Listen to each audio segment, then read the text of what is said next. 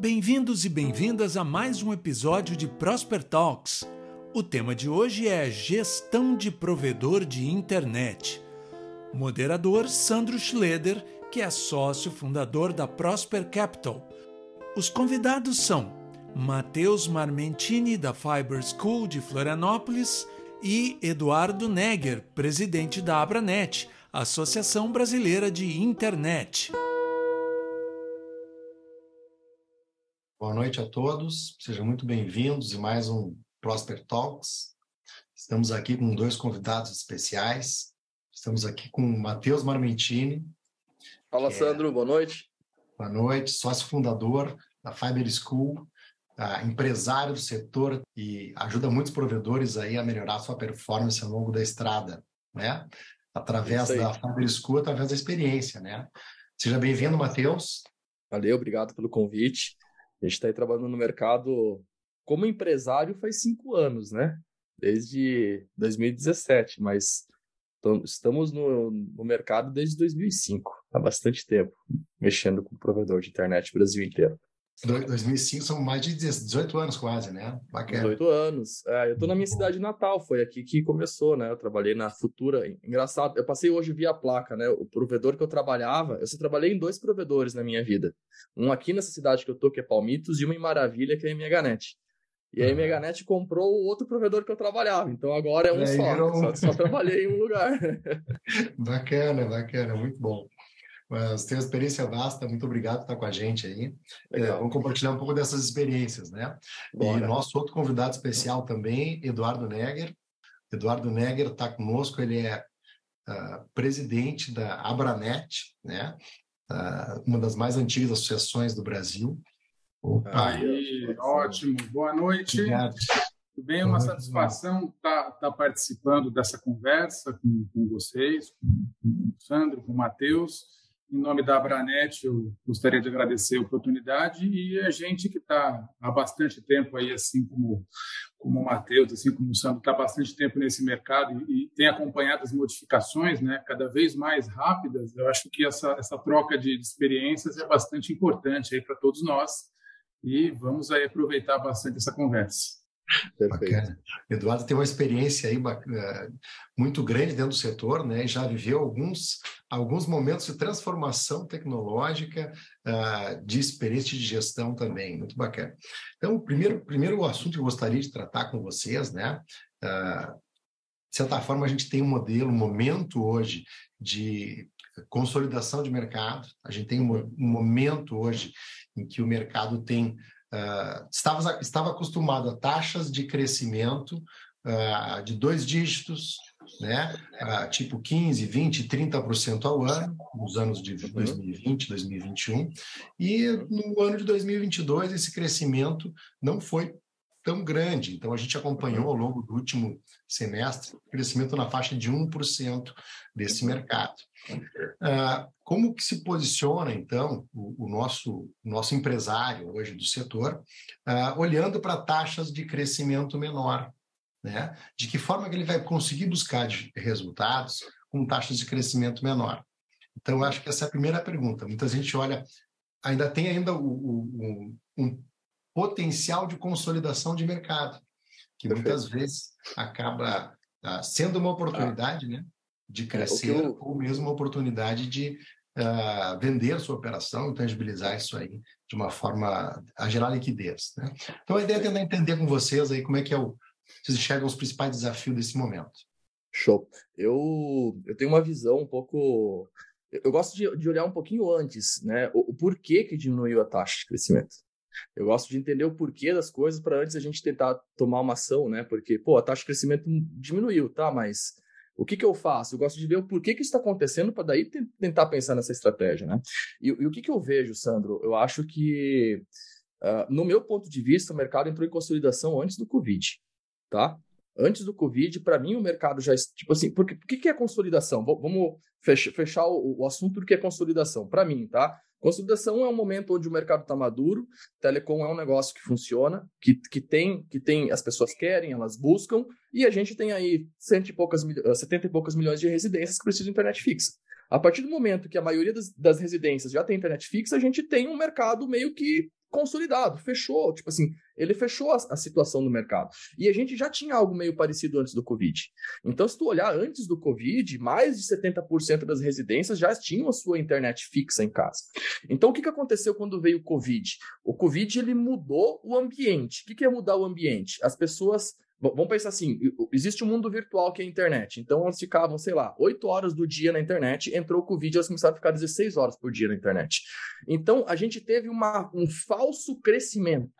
Nos últimos 2 anos, o meu ponto de vista é que a gente teve uma espécie de bolha, um crescimento mentiroso, porque o governo, assim, cara, você tem que ficar em casa. Então, tu fica em casa, tu usa mais internet.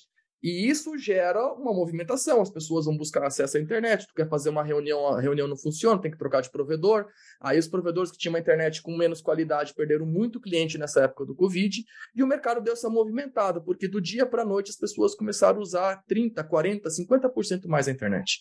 E aí, do nada, acaba isso. As pessoas voltam à sua vida normal, então toda aquela movimentação que tinha no mundo virtual, ela acentua. E isso não está acontecendo só com o telecom. Se nós for pegar o mercado digital, vamos pegar Americanas. Olha o baque que a Americanas está tomando aí. Né? Se for pegar o mercado digital, e-commerce, infoprodutos, tudo.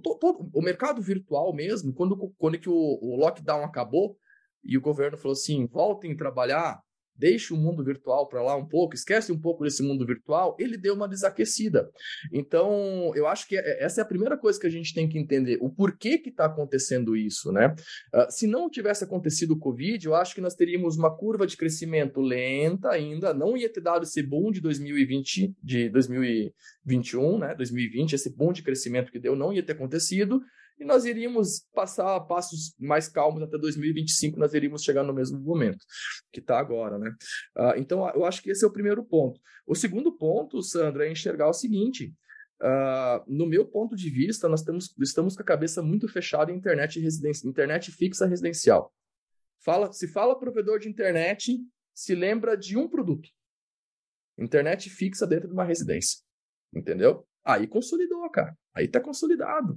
Agora, chega para as empresas, faz uma pesquisa nas empresas e pergunta que empresa que hoje tem uma internet que está top, que todo mundo está funcionando e rodando, empresas que atendem todos os... Tipo assim, hoje na Fiber School, eu preciso de um provedor que me ofereça mais que internet, cara. Eu preciso de um provedor que me ofereça redundância, preciso de um provedor que cuide da minha rede interna, preciso de um provedor que faça outras coisas, entendeu? Isso não existe. Então, o que eu começo a perceber? O mercado... ele inchou, ele está inchado, de verdade. A gente, no meu ponto de vista, a gente teve um falso crescimento no passado, né, que aconteceu. E agora, o que o provedor vai ter que começar a pensar é como que tu faz para entrar em nichos diferentes, com propostas diferentes, porque a internet não é só a internet dentro de uma residência, né? Semana retrasada, eu tirei umas férias, eu gosto de acampar, e eu fui numa praia que não tem luz, cara. E ano passado eu acampei nessa praia, não tem luz e não tinha internet. Esse ano eu cheguei e tinha internet. 2 bares com Starlink. Aí tem 4 bares. Tinha 2 bares que não tinha Starlink. Eu cheguei no bar e ele falou assim, cara, tá chegando a mim. Porque, tipo assim, eles monetizaram em R$1.000 uma praia que não tinha nada em questão de pouco tempo. Então, tipo assim, eu acho que nós vamos ter que usar mais a criatividade. Começar a pensar em outras formas. Tipo assim, o que o provedor faz? Ele oferece soluções de internet. O que as pessoas estão tendo de problemas no mundo virtual que não está sendo resolvido? Que não é só a internet física, né? É só a internet residencial. Então, acho que o provedor vai ter que começar a olhar para esse lado, para começar a criar esses novos nichos, esses novos produtos, porque eu não acredito que o mercado residencial sozinho ele vai voltar que nem ele era antes. Não vai acontecer isso. Na verdade, é o contrário. A gente está vindo com mais... Agora é mais tecnologias, mais provedores, mais concorrência, então... Eu acho que a internet residencial realmente ela veio para dar uma queda. E se falando na queda, né? Daí é a questão do roubo a monte. Se a gente fosse falar só de internet residencial, tem um construtor que ele fala muito do roubo a monte. Se não tem mais cliente, eu tenho que tirar o cliente do concorrente. É isso. É isso. Daí tem gente que fica bravo, né? Pô, mas vou roubar cliente do concorrente? Diferencial. Diferencial, porque senão vai ser tirar.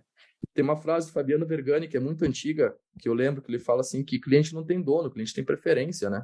Então, essa é a hora, dentro desse mesmo nicho, de tu começar a entender qual é o teu posicionamento real, se é preço ou qualidade, e bater em cima dele, porque tu vai ter que buscar um diferencial, seja ele qual for. Se for preço, tu vai amargar com aqueles clientes ruins, que são infiéis, que te trocam por R$5 e altas taxas de inadimplência, e vocês sabem como é que é, mas é um posicionamento, e o mercado precisa de provedores que buscam preço.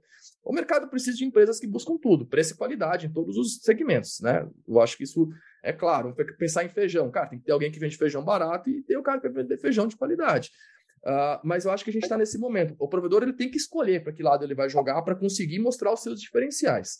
As pessoas estão cansadas de comprar a mesma internet, no meu ponto de vista. Né? É o que eu tenho visto atualmente assim, no mercado.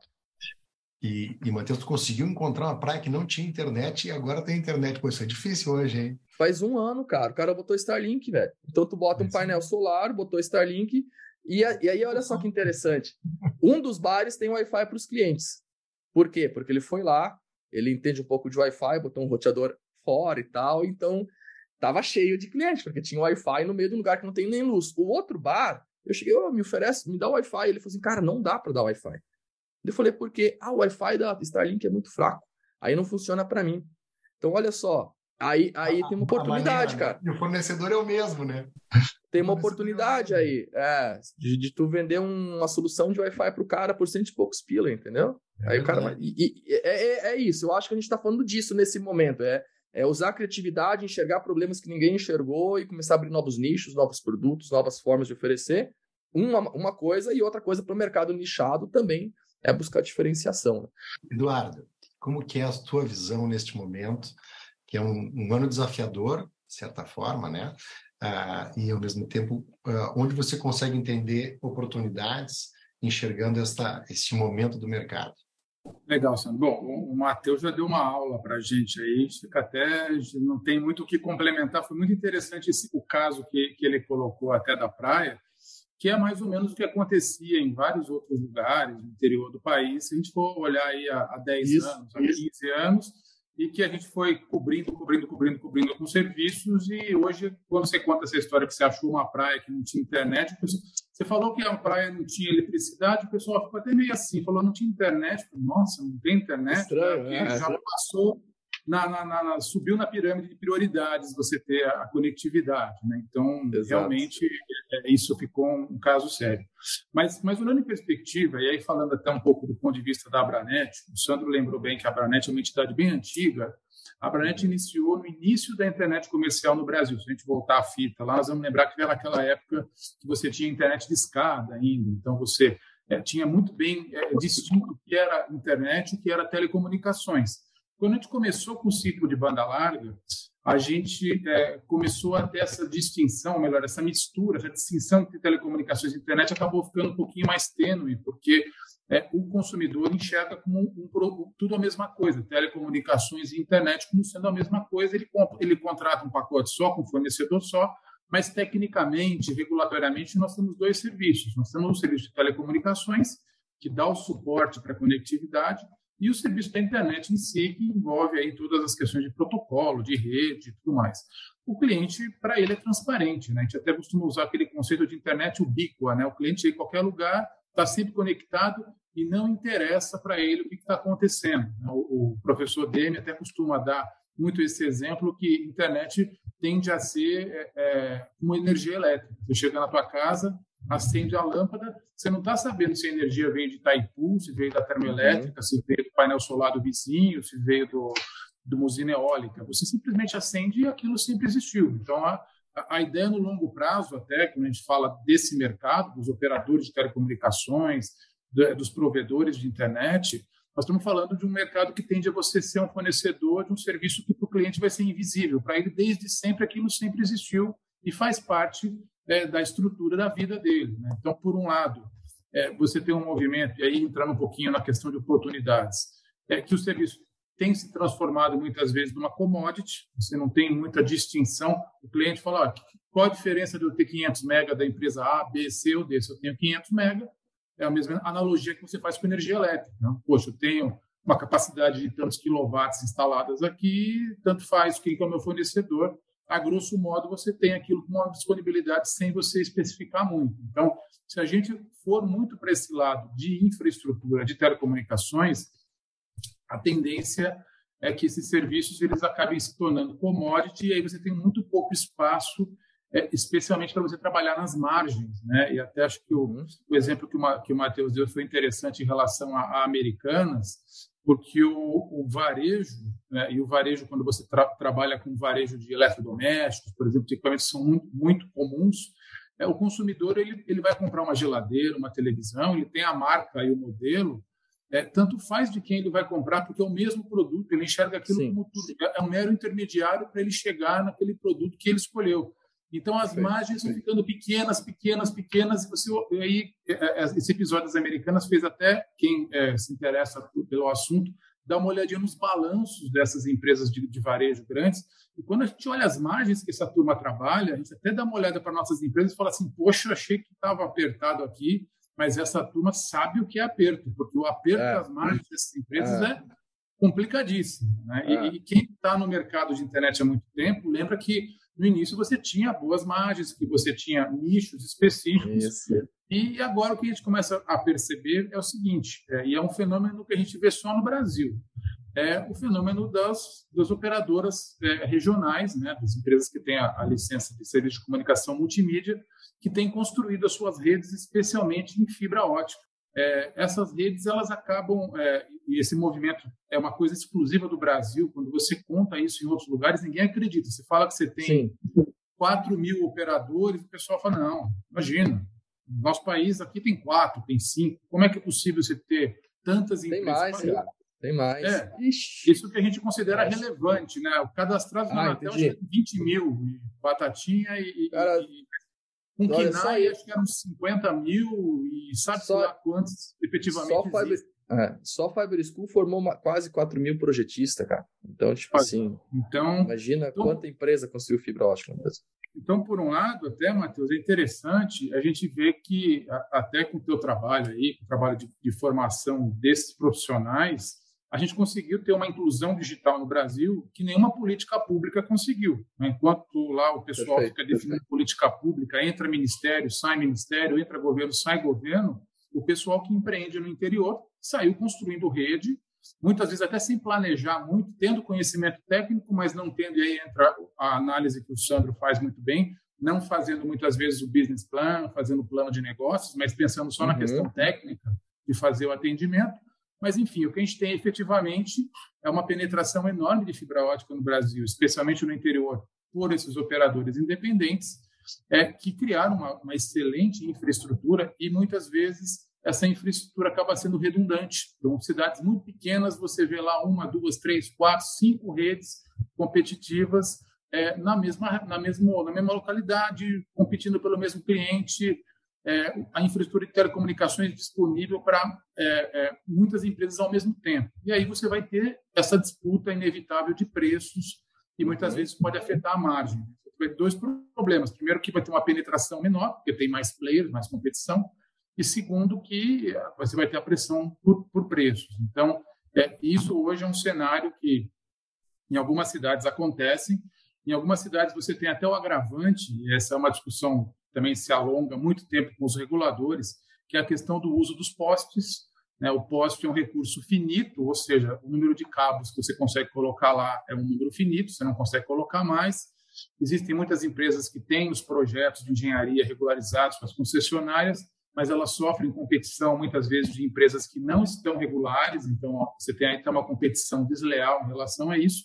Mas se a gente for pensar numa condição para mercados mais saturados, em relação ao diferencial, uma barreira de entrada para a competição, a gente pode pensar no quesito fibra, que é a limitação de quantos cabos você consegue colocar num poste, mais que aquilo você não consegue, e aí obriga a você ter o compartilhamento, né? Então, talvez o novo desafio aí das empresas, que até então foram muito focadas na construção mera e simples de construção de infraestrutura, mas seja investir mais nos serviços IP, e não se preocupar tanto com as redes, mas fazer o compartilhamento das suas redes com concorrentes e também usar as redes em outros locais. E aí a gente entra numa discussão de rede neutra, até que ponto é confiável ou não, é uma novidade, muita gente não confia, como você vai garantir a qualidade numa rede de terceiros, etc. e tal.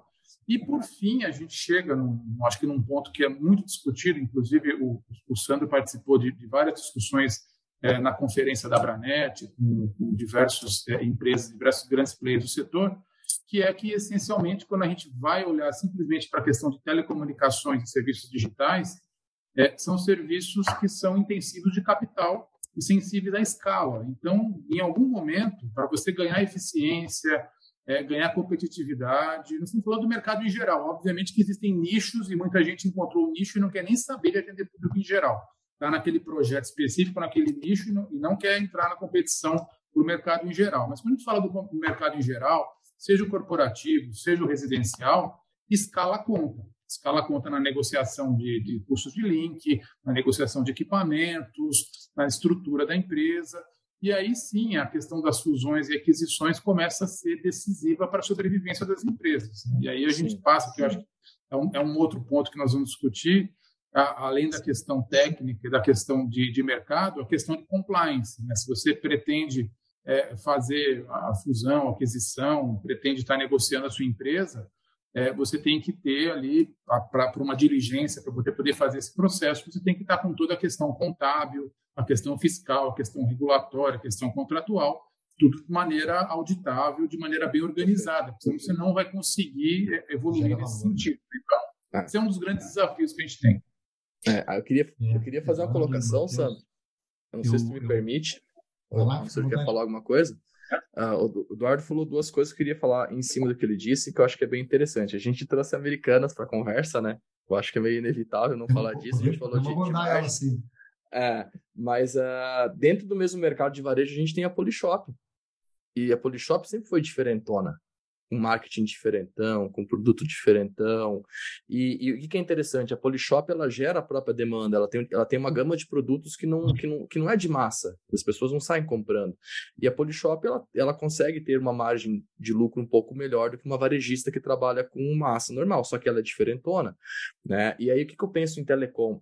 O que eu acho sobre a internet commodity que você falou? Eu acho que você tem toda a razão. A internet está ficando tão boa, a fibra ótica está ficando tão boa que a internet, a tal NU, está ficando igual para todo mundo.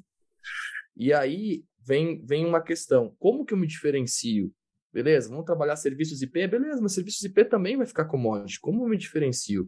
E aí chega na escala, cara. Porque o que eu tenho percebido ultimamente? Eu acho que sempre quando a gente vai falar com o empresário, a gente tem que entender o que o empresário quer. Porque, a gente falou de 4 mil empresários. Eu acho que sim, a gente vai ter, 20, 30 provedores que são os de grande porte no Brasil. Mas, cara, na real, que a gente está falando de 10 mil, 20 mil empresários. Porque aquele provedor que tem 500 assinantes, ele também é um empresário. Só que ele decidiu ser pequeno, entendeu? Ele decidiu não trabalhar para alguém, ter o modelo de negócio dele, ter a empresinha dele. E ele também está fazendo a inclusãozinha digital dele, de certa forma. Né? Então, a gente tem que pensar o quê? Que as ações de diferenciação vão depender do que tu quer para a tua vida. Tô falando da MegaNet. Eu vou chegar na MegaNet e vou falar para o cara assim, vamos criar um projeto de diferenciação aqui. A partir de agora, nós vamos fazer um serviço de consultoria em cada instalação. O técnico vai ficar meia hora, nós vamos capacitar o técnico lá na estratosfera, aí a MegaNet, ou um grande provedor, assim, cara, isso não dá escala. Não vou conseguir dar escala, isso aí é impossível gerenciar. Só que se tu parar para pensar, para aquele provedor que tem 10, 20 funcionários, se ele conseguir criar essa experiência para os clientes, o grande não consegue roubar o cliente dele. Entendeu? Então, o que eu vi acontecer muito no mercado de fusão e aquisição? Eu vi muito provedor pequeno que estava estagnado, veio alguém, comprou o concorrente dele, uma grande fusão, Vero, Desktop, qualquer um desses, né, que aconteceu por aí. E aí o cara começa a vender, velho. Ele começa a ficar bom o mercado para ele de novo. Por quê? Porque ele tem uma situação mais confortável de gestão do que um grande. Vocês concordam? Que é mais fácil gerenciar um provedor com um número mágico aí, né? 5 mil assinantes do que 100 mil assinantes? É totalmente diferente. E esse cara que é pequeno, se ele tem uma visão de, cara, eu não quero ficar com 6 mil assinantes, eu quero me diferenciar, eu quero um negócio de médio e longo prazo para a minha vida. Tipo assim, porque cada empresário vai ter uma visão diferente. São 10, 20 mil empresários diferentes. Esses caras conseguem usar através de serviços, serviço mesmo, não necessariamente serviço IP, mão de obra, uma mão de obra especializada, serviços de câmera de segurança, serviços de Wi-Fi, serviços de alarmes, outros serviços. Porque o que está acontecendo na casa do cliente? A casa do cliente está virando um provedor de internet. Hoje, 80% dos problemas do cliente não acontece até o INU, acontece depois do INU. É dentro da casa do cliente. O problema é que cuidar da casa do cliente, tu precisa ter uma gestão de pessoas muito eficiente e tu não consegue gerar uma escala, tu não consegue... enfim, é difícil trabalhar pessoas. Mas daí é isso que eu percebo. O provedor que tem um posicionamento que ele não vai, que ele não quer ficar o maior provedor do Brasil, ele pode usar de outras ferramentas que para os grandes é difícil o cara fazer, entendeu? E aí ele cria ferramentas de diferenciação. Porque só vender a internet não vai adiantar. Você falou de 100, 200, 300. Cara, eu acho que até o jeito de vender tá errado. Porque o que acontece? Há 10 anos atrás, a gente comprava internet por velocidade porque a gente queria ver o download mais rápido. Não era? A gente fazia o download, estava lá em 10K. Pô, quero ver um download em 20K. Então, eu compro uma internet de 20 mega, agora quero de 2 mega. Ah, agora quero ver em 3K. A minha, 80% do que eu faço na internet é download. Então, eu compro uma internet mais rápida, eu vejo que ela está mais rápida. A partir do momento que o mundo vira streaming, cara, a velocidade quase não faz mais sentido. O cara tem 10 TV 4K e ele precisa de 50 mega. Entendeu? Sim, essa é a verdade. O cara tem 10 TV 4K, 2 videogame e mais um monte de coisa, precisa de 100 mega. E tá resolvido o problema. Então, o modelo de consumo, de como se vende a internet mudou. Faz muito mais sentido um cara que tem uma casa de 150 metros quadrados, tem uma internet de 100 mega com 3 roteador, do que ter uma internet de 1 giga com roteador. E os vendedores não sabem isso. As pessoas não sabem disso. Então, o cliente chega no provedor fazendo o quê? Hoje, né, eu faço muita pesquisa, gente. Eu faço muita pesquisa com os clientes dos provedores de internet. A maior reclamação de todas é instabilidade. Tipo assim, a internet, ela funciona, às vezes ela funciona, às vezes não funciona, a hora funciona, a hora não funciona. Essa é a reclamação do momento. Então, o que acontece? Sobre esse ponto aí, Matheus, deixa eu fechar e quero botar um assunto aqui importante. Tá. Sobre o ponto de qualidade, né? Isso. O que acontece? O cliente liga ao provedor, ele liga e fala assim, cara, eu quero trocar de internet. Por quê? Porque minha internet cai toda hora. Tá, qual internet tu tem? Ah, meu melhor plano de 500 mega. É o mais rápido, é o melhor, é o mais rápido, é o top. Ou de 1 giga, né? Agora 1 giga. Ah, o meu melhor plano é o de 1 giga. Ah, então eu vou trocar. Quanto custa? Ah, custa R$10 a mais. O cara vai lá, troca, compra um plano de 1 giga para ser o melhor plano do provedor, mas o problema dele é cobertura de Wi-Fi. O que vai acontecer? Ele vai continuar com a internet instável. E aí ele vai trocar de provedor, ele vai trocar de provedor, ele vai trocar de provedor e ele vai continuar com a internet instável, entendeu? Então tem muito disso. Mas é porque o acesso complica, né? Mas sim, aonde ele quer usar, que é no banheiro, que é na cozinha e tal, não ele tá... quer internet, o Eduardo falou muito bem, cara. Para eles é tudo transparente, cara. Ele tá lá fora na grama, a 100 metros da casa, ele quer internet, entendeu? E se o meu vendedor... Aí é uma coisa que a Kathleen sempre fala. Nós vamos fazer um evento semana que vem com esse tema. O cliente em segundo lugar. A Kathleen fala o seguinte... Se tu colocar o cliente em primeiro lugar, mas tu não botar o teu funcionário em primeiro lugar, tu não capacitar o teu funcionário, ele não vai conseguir resolver o problema do cliente. Cara, como é que eu resolvo o problema do cliente que não sabe que a internet não pega 100 metros longe da casa? Com um vendedor que saiba ensinar isso pro cliente, cara. Com um técnico que sabe ensinar isso pro cliente. Só que hoje a gente não tem técnicos no provedor de internet, a gente tem instaladores, cara. Quantos provedores de internet tem um time totalmente capacitado e certificado com... Por exemplo, um cara que faz instalação hoje não pode ter de fibra ótica. Tem de fibra ótica, Wi-Fi e relacionamento humanizado com o cliente. Ele tem que saber conversar com o cliente, tem que saber dialogar com o cliente, tem que entender de Wi-Fi, tem que fazer... o técnico que não tem essas 3 skills hoje, a instalação dele vai dar trabalho, vai dar chamado, cara, vai dar um problema. Ou se, na sequência. Vai dar BO. Ou se o técnico de suporte não tiver uma das 3 skills, vai dar BO. Ele não está conseguindo resolver o problema do cliente. A gente só está trocando a internet do cliente, mas não está resolvendo. Então, isso eu percebo que está acontecendo muito no mercado. As grandes mega operações têm muito problema com escala, concordo com o Eduardo. Geralmente, elas buscam uma margem menor até para compensar isso, de serviços de massa. E elas vão ter muito mais dificuldade em capacitar todo mundo e reestruturar e criar um plano novo. Os provedores pequenos, eles têm mais facilidade em criar um produto novo, diferente. Eu tenho vários clientes que têm planos de segurança que os caras, tipo assim, nós estamos falando de rouba-monte, né? Beleza, cheguei no cliente. Oi, você tem internet? Tenho. Tá, e como é que tá a segurança? Você se preocupa com roubo da casa? Você tem câmera de segurança? Não, não tem. Cara, e que tá um pacote de internet? Internet mais câmera de segurança por R$149, 20 a mais do que tu paga, tu vai estar seguro, Ana. Eu tenho clientes que têm esse tipo de plano, o vendedor PAP é pedido em cima de pedido, entendeu? O problema é que tu tem que criar um produto, tu tem que comprar câmera, tem que fazer suporte de câmera, tem que treinar pessoas para instalar câmera, tem que limpar a câmera, tem que fazer manutenção de câmera. É um outro produto, cara, é um outro nicho. Então, é uma entrega diferente, né? É uma outra entrega. Então, é difícil de um cara grande fazer isso. Então, tipo, nós estamos falando de oportunidades, né? É, então eu acho que essa galera aí que está ainda abaixo dos 50 mil assinantes, dá para brincar fácil com outros tipos de produtos que não necessariamente são internet, mas que estão ligados à tecnologia, né? Quando a gente esteve, né, na convenção da Abranet no final do ano passado, né, a gente teve pelo menos eu, pela primeira vez, tive uma visão diferente a respeito da qualidade da descentralização da malha de internet no Brasil. Ou seja, um volume de PTTs maior, com uma disponibilidade maior, com um espaço de uso maior, né, e que isso, de certa forma, em termos de padrão, né, pela forma como foi se desenvolvendo o mercado, a gente acabou se tornando menos vulneráveis a problemas de internet, né? Porque se cai um, tem outro, tem alternativas de anel que tu consegue, de certa forma, construir isso e resolver esse problema. O nosso sistema de energia elétrica também tem um parâmetro similar, né? Os dois setores têm um investimento forte em capital, ou seja, é intenso. E ao longo do processo, o capital ele vai drenando para onde tem maior rentabilidade, né? Dentro desta visão de olhar para onde tem maior rentabilidade, e isso gera consolidação de mercado, né? Hoje, o relacionamento que o provedor internet que tem hoje, ele tem relacionamento com uma ampla gama de clientes, uma carteira vasta de clientes. E se ele se concentra em uma única cobrança, um único valor, ele está deixando de se relacionar num volume grande de oportunidades, né?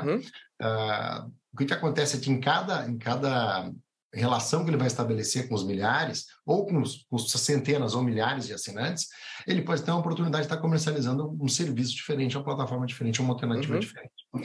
Vamos aproveitar isso, né?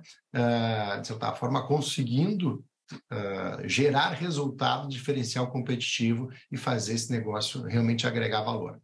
Aí nós estamos entrando no tema forte, né? Que é a gestão empresarial como ferramenta de aumento de oportunidade, de produtividade em si, né?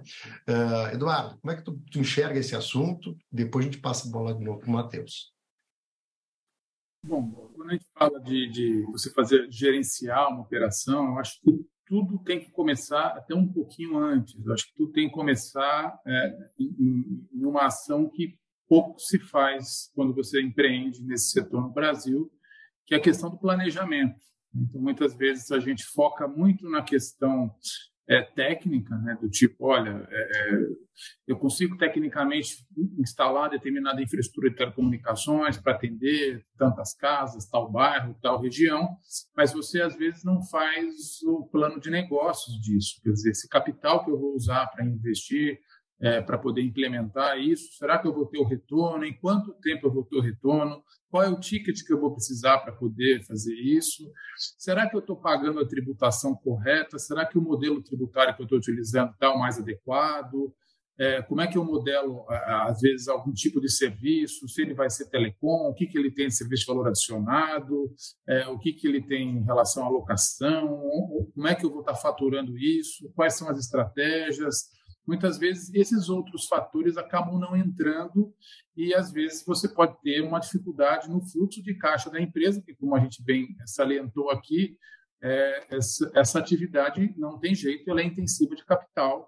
Você vai ter que ter sempre o capital para poder instalar infraestrutura nova e, principalmente, para fazer atualização de equipamentos, né? Cada vez mais a gente tem que fazer atualização de equipamentos, especialmente agora, e acho que talvez seja um assunto até complementar ao que o Matheus falou. O Matheus falou em relação à questão da segurança, de instalação de câmeras como um serviço adicional.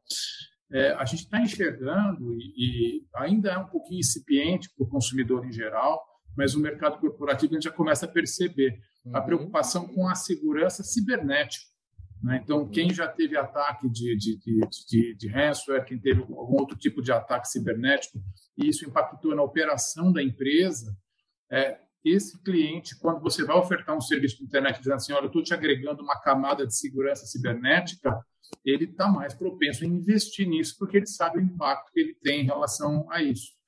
E até ficamos espantados, no ano passado, nós participamos de um painel no Futuricom sobre internet, sobre aplicações e tudo mais, e eu fiquei até espantado, falei, nossa, primeira vez, nunca imaginei que isso iria acontecer, um painel sobre internet, e junto com a gente nesse painel estava lá um representante do fabricante de geladeira. Olha só. Estava lá o pessoal da engenharia da Electrolux no painel. De quem que é? Que marca legal. É, porque a gente está preocupado com isso, porque tem os dispositivos nossos, internet das coisas, tem que ter infraestrutura, e aí estava reclamando, até naquele sentido lá, naquele ponto que o Matheus colocou em relação à cobertura, que eles sofrem muito, Matheus, porque a cozinha é o lugar que a recepção do sinal é pior, o cara põe a geladeira ali atrás do micro-ondas, no cantinho, aí não chega sinal de internet na geladeira, as funcionalidades da geladeira inteligente não operam direito porque a conectividade está ruim, e a reclamação vai parar lá na fabricante da geladeira. Olha que coisa maluca. Então, eles precisam de uma internet boa, residencial, em todos os cômodos para viabilizar o negócio deles. Né? Que, isso falando do produto, mas em cima disso você vai agregar serviços, etc. E tal. E a discussão estava indo no seguinte sentido, que como a gente tem cada vez mais dispositivos de internet das coisas, o consumidor ele não é um especialista em internet, como a gente já tinha colocado agora. Ele compra o dispositivo, liga na tomada, não vai configurar. Se o dispositivo vem de fábrica com senha admin, login admin, ou senha 1234, ele não vai mudar, ele vai ligar aquilo lá e vai deixar, invariavelmente.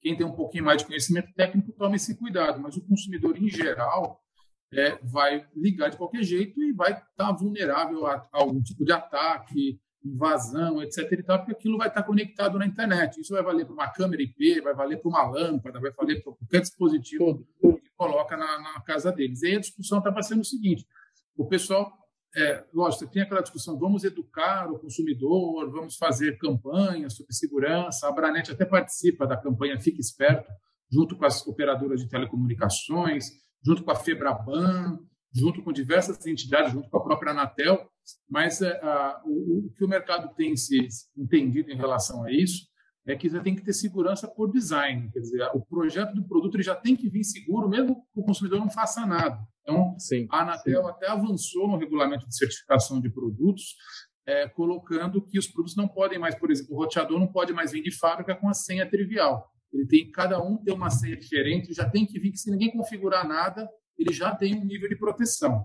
Mas o que ficou consenso naquela conversa foi que a questão da segurança cibernética certamente é um serviço que entra no cardápio dos provedores de internet.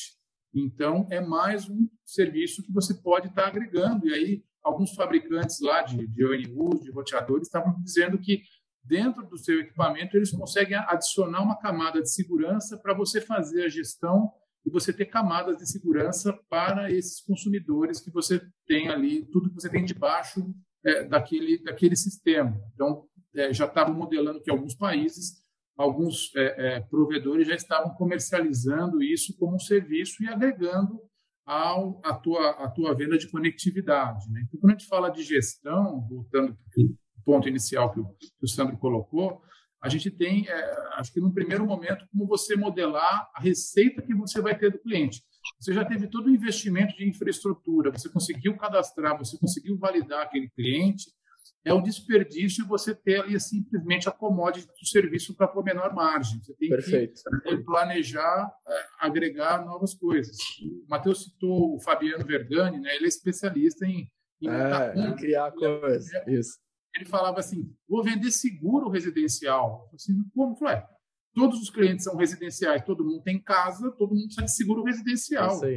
A gente está muito vinculado com o meio digital, mas você tem um mailing e o cliente para você agregar aquilo, quer dizer, colocar mais um serviço nessa cobrança. Então, a parte da gestão, ela entra realmente em cima dos serviços que você pode estar colocando e aí você vai otimizar todo o custo e infraestrutura que você tem distribuindo por mais serviços. Né? Então, acho que a gente tem visto que esse ponto tem sido um ponto onde As empresas, lógico, falar é muito fácil, né? Mas é cada empresa, e aí a gente fica dando palpite, porque a gente conhece diversos casos, mas ninguém entende melhor isso do que o próprio empresário. Localmente, ele vai identificar a oportunidade, ele vai entender a abordagem que ele tem localmente, ele vai entender os nichos e vai ter a criatividade de estar desenvolvendo o seu produto, né? O que a gente avalia que tem que ser uma preocupação contínua de qualquer tipo de gestão, é trabalhar sempre em cima do ticket médio. A gente não pode estar trabalhando em cima do limite da commodity ali, porque as margens vão ser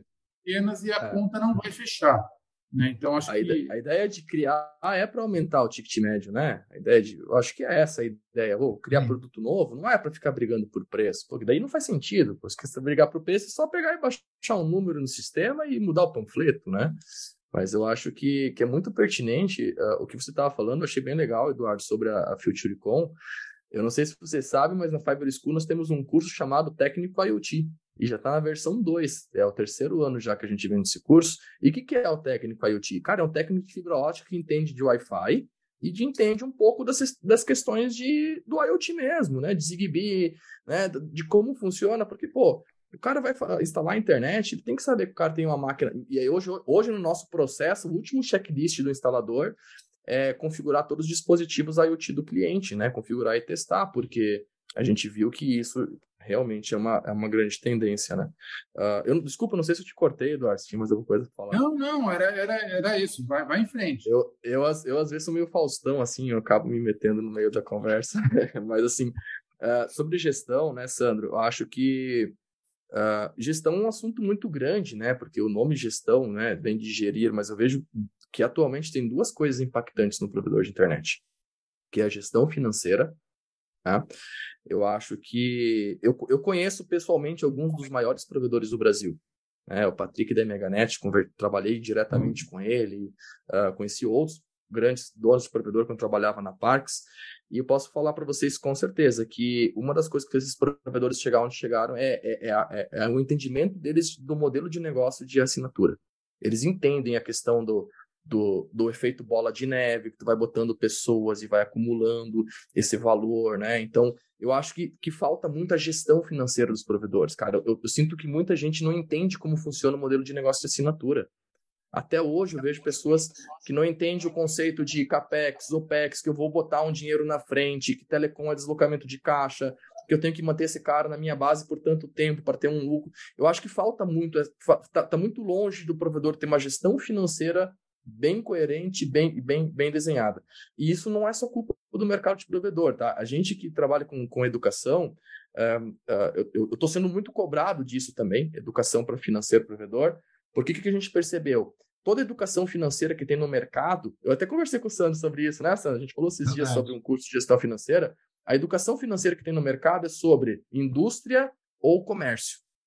Tu vai fazer um curso de finanças, ele vai te ensinar a fazer tudo sobre indústria ou comércio. Tu vai ficar especialista em compra e venda ou manufatura. Só que serviço de recorrência... Vocês já viram algum curso de gestão de financeiro de recorrência? Não existe. Então, tipo assim, as pessoas... Eu acho que falta muito dessa questão do provedor entender como funciona a questão do dinheiro. Entender que 5% de diferença na contabilidade vai mudar 1 milhão no final do ano. Um provedor pequeno, entendeu? Eu acho que essa é uma das questões. E a segunda questão, que é diretamente ligado com a gente... é a gestão de pessoas. Porque o que muda o provedor A para o provedor B, gente? Cara, o que muda o provedor A para o provedor B são as pessoas que estão lá dentro e o que essas pessoas sabem. É isso que muda, é que nem um time de futebol. O time de futebol do A para o B, o que muda é isso.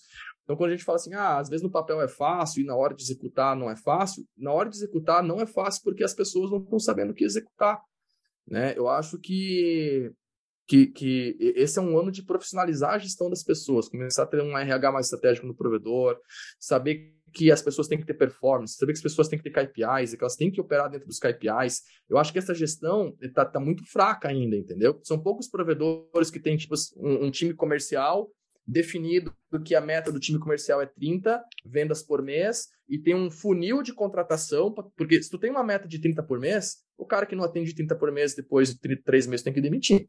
E para tu manter o teu time grande, tu tem que contratar se tu demitiu. Então, tu tem que ter toda uma estratégia de gestão de pessoas para manter a performance daquele time lá em cima. Então, começa lá com a gestão dessas pessoas. Quais que são os KPIs? Ah, é 30 vendas depois de 3 meses. Tá? O que, que essas pessoas têm que saber? Elas têm que saber isso, isso, isso, isso, aquilo. Como é que eu vou medir isso dessas pessoas? Como que eu vou cobrar a performance dela? Como eu vou cobrar a performance do líder? Isso é o que a gente vê que outros mercados que passaram o processo de consolidação tiveram que fazer para ser o que são hoje. O mercado de tecnologia de softwares é especialista em gestão ágil, cobrança, métricas, performance, né? A startup evoluiu muito nisso.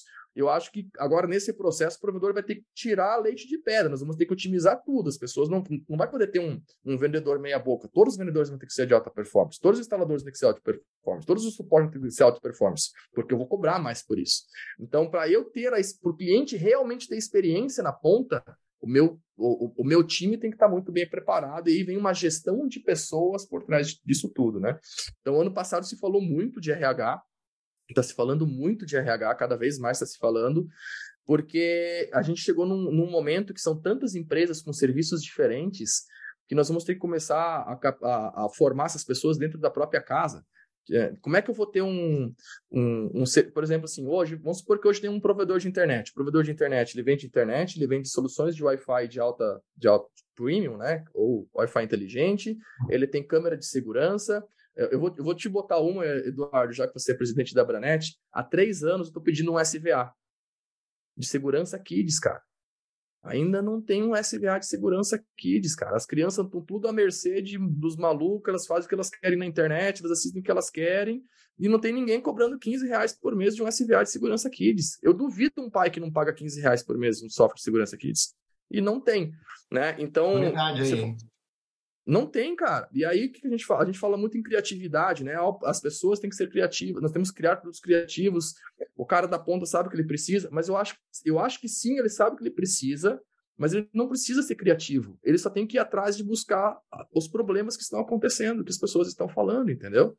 Tu chega pro... Você tem filhos, Eduardo? Que idade que eles têm? Não tem? Sandro tem. Eu tenho 2. Filhos. Que idade que eles estão, Sandro? O raio é trovão, rapaz. Não tem que idade que eles estão? Cara, eu tô com uma de 9, 2 de 1 ano e 3 meses. Gêmeos. E esses não me incomodam ainda com o YouTube. Por hora. Mas, cara, a de 9, velho, a de 9 é YouTube, é Google, é tudo, velho. E a todo momento eu tô conversando com alguém que eu tô preocupado sobre isso. Então, se tu tem um provedor fazendo pesquisas nas cidades de dores, preocupações, medos que as pessoas têm referente à tecnologia, ele descobre isso. Ele não precisa vir ver a live aqui, entendeu? Ele só precisa buscar na cidade. Então, o que eu percebi? Nós somos mal acostumados a copiar as telecoms, cara. Esse é o grande problema do mercado de provedor. Nós somos mal acostumados a copiar a telecom. A telecom lança um plano, a gente lança outro plano. Ela lançava um plano, ou parecidos, né? Tipo assim, quando eu vendia internet, eu sempre refutava a telecom, porque a telecom tinha, na época era DSL, precisava internet fixa, linha fixa. Daí eu falava, internet sem necessidade de linha fixa. Era sempre o contrário do que eles vendiam, que eu fazia para diferenciação. E aí chegou num momento, cara, que eles não conseguem crescer mais, as pessoas que a gente copia. Olha só que interessante. É verdade, os caras que copiam, eles não conseguem crescer mais. E aí o que vai acontecer? Tu vai continuar copiando o cara? Tu não vai crescer também, velho. Então, eu acho que a gente está nesse momento de uma profissionalização muito grande no setor, entendeu? Gestão financeira, os donos têm que aprender finanças, eles têm que estudar finanças. É importantíssimo o provedor crescer. Eu vejo muito provedor que não cresceu só por medo, cara, só por medo financeiro. Cara, quanto provedor perdeu o timing de ficar milionário por medo de botar a internet na cidade dele? Em 1 ano depois, chegou um cara que nem era da cidade dele, construiu uma rede, ficou milionário e ele ficou tristão lá. Por quê? Porque faltava... ficou babando, né? Ficou babando, cara. Faltava conhecimento. Ele ficou com medo de fazer. E ficou com medo porque não sabe. Quando não tem conhecimento, realmente tu vai ficar com medo da parada, entendeu? Então, eu acho que tem tudo a ver. Cada vez mais o mercado precisa disso. Vale a gente contar uma história, que a gente está falando tanto de... Às vezes a gente fica até um pouquinho perdido em relação a dar uma orientação para as empresas, porque a gente vê que cada um consegue encontrar a sua melhor solução e conhece muito melhor o mercado que a gente, olhando de longe, tentando ter uma ideia geral. Perfeito. A criatividade do pessoal, dos empreendedores aí do país é fantástica. E eu costumo contar esse caso que é o, inclusive quem trouxe para a gente foi o Gisaías, que é o diretor de inovação da Abranet. Ele virou diretor de inovação da Abranet depois que ele contou essa história lá, de implementação dele lá no Amazonas. Acho que o Sandro deve ter acompanhado lá no congresso da Abranet. Mas olha só que interessante, meu pessoal. Há muitos anos se fala e continua se falando ainda que o grande desafio do Brasil é levar a internet para os pequenos municípios na Amazônia, que é complicado, que é difícil, não sei o quê, política governamental, não sei quantos milhões de investimentos, blá, blá, blá, blá, blá. Enfim, essa empresa, que é um grande varejista na região norte, eu vou só contar rapidamente, mas eles conseguiram implementar em dezenas de cidades no interior da Amazônia internet gratuita, e eles espalham diversos hotspots na cidade de forma sustentável, sem a subsídio do governo, sem apoio de ninguém. Qual foi a ideia? Essa empresa é um grande varejista da região norte, que vale ao Magazine Luiza, que a gente tem aqui no Sul-Sudeste, e ele tem lá suas lojas físicas, e nessas lojas no interior do Amazonas, eles não têm viabilidade econômica de você fazer uma loja física. Então, o que eles fizeram, para resumir? Eles instalaram alguns hotspots, alguns pontos de acesso nessas cidades. Como essas cidades, elas têm uma carência muito grande de internet, todo mundo é doido para usar a internet, mas você não tem infraestrutura, essa notícia se espalha rapidamente pela cidade. As pessoas vão nesses pontos de acesso para poder acessar, elas fazem um pequeno cadastro, né? Então, quando eles fariam uma loja física na cidade, eles tinham que distribuir o pessoal lá com a pranchetinha para anotar, fazer um cadastro, para poder fazer o cadastro da loja. Ali, simplesmente colocando o hotspot, as pessoas espontaneamente faziam o seu cadastro na rede, não é de erro de digitação, nada. Eles faziam uma consulta desses cadastros, quem estava com o CPF aprovado automaticamente ganhava lá o cartãozinho com um crédito para comprar no varejista, lá para comprar na loja. E podia fazer as compras pela loja virtual. E quando você agregava lá uma certa quantidade de compras, eles conseguiam fazer embarque, isso é transportado por barcos, porque no interior do Amazonas você não tem rodovia, e tudo isso conseguia se entregar no dia seguinte, ou 2 dias depois, 3 dias depois, com frete grátis, sem ter loja física. E aí eles me provam, lá, fazendo as continhas na planilha, que isso aumentou o faturamento do varejista de maneira gigantesca, fazendo esse projeto de conectividade. E eles estão fazendo isso de maneira serial em diversas cidades. Então, você vê como eles inverteram o modelo de negócio totalmente. Quer dizer, o core business dele não é... Ele está trabalhando para melhorar as vendas do varejista, mas ele está... E aí ele contrata localmente os provedores locais, a infraestrutura local, mas o modelo de distribuição dele é outro, né? Então, o provedor local está sendo remunerado pelo varejista, que não tem loja lá, e o modelo dele fecha, e ele não tem que ter um ticket, brigar por preço com o competidor e tal. Ele está em outro modelo. E aí eles têm várias estratégias que, conforme a quantidade de compras que o cliente faz, ele ganha mais horas de acesso na internet e tal. E eles mostram os números, mostram que a inadimplência caiu, se o cliente fica inadimplente, ele perde o acesso à internet. Ah, olha só. Sim. E não tem, né? Para onde não tem internet, cara? Então, a gente vê que às vezes o pessoal vira o modelo de cabeça para baixo. A gente tem um outro exemplo, que a gente está acostumado a falar de fibra, mas tem um provedor que atende o mercado corporativo na Grande São Paulo, que atende uma grande quantidade de empresas grandes, industriais, com rádio. Lógico. Você fala, mas tem rádio. Tem fibra, mas o que acontece? A região industrial tem muito passagem de caminhão, etc. E tal, eles querem o rádio. Caminhão bate no poste e quebra a fibra e leva um tempão para voltar ao serviço, as empresas não podem. Então, ele se especializou em vender link de rádio como backup dos links de fibra, e tem uma baita carteira lá e tem um diferencial em relação ao competidor, porque ele está fazendo um laço que é a prova desse tipo de falha. Então, a solução prontinha a gente não vai entregar para cada um. Tem que enxergar no seu ecossistema, na tua região, na tua geografia, no teu segmento, é uma oportunidade interessante de negócio que muitas vezes foge daquele padrão trivial que é fazer uma cópia em miniatura das grandes operadoras. Isso. Às vezes a criatividade está nesses outros pontos, né? Muito bacana. No final de contas é gestão, né? Muito bacana. É gestão.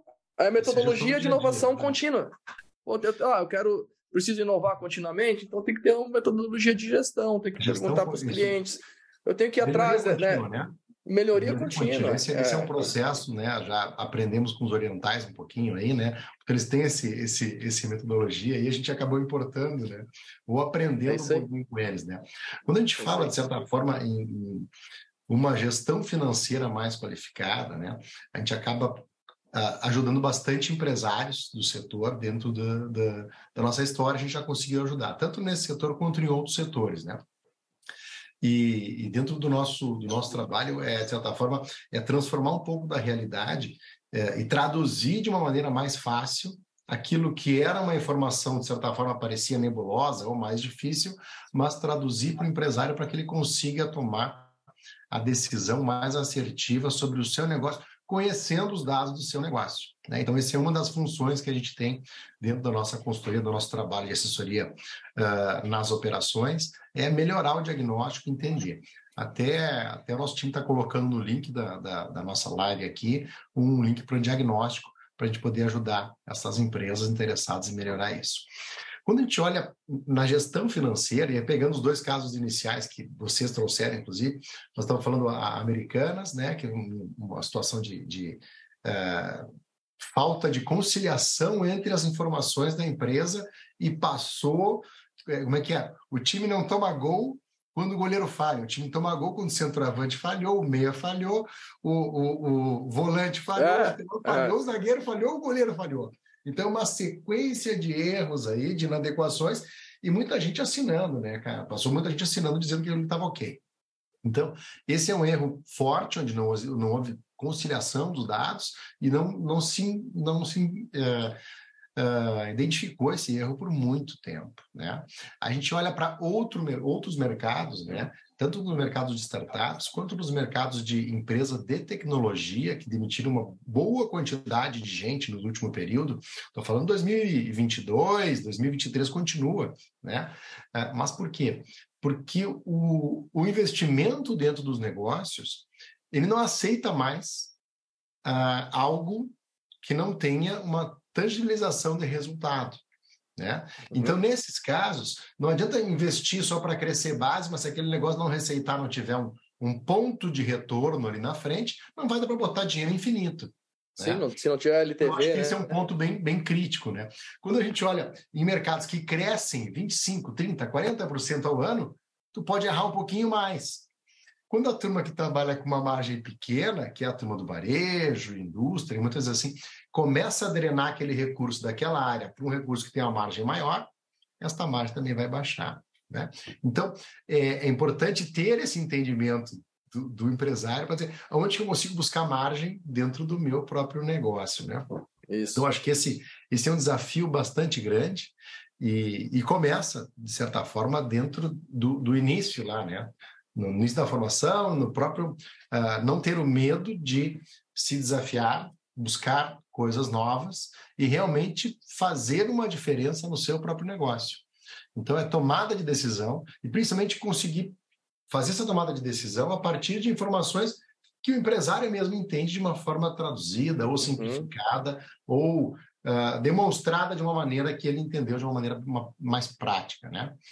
Então, a linha de gestão financeira, ela realmente faz uma diferença bacana nas operações, né?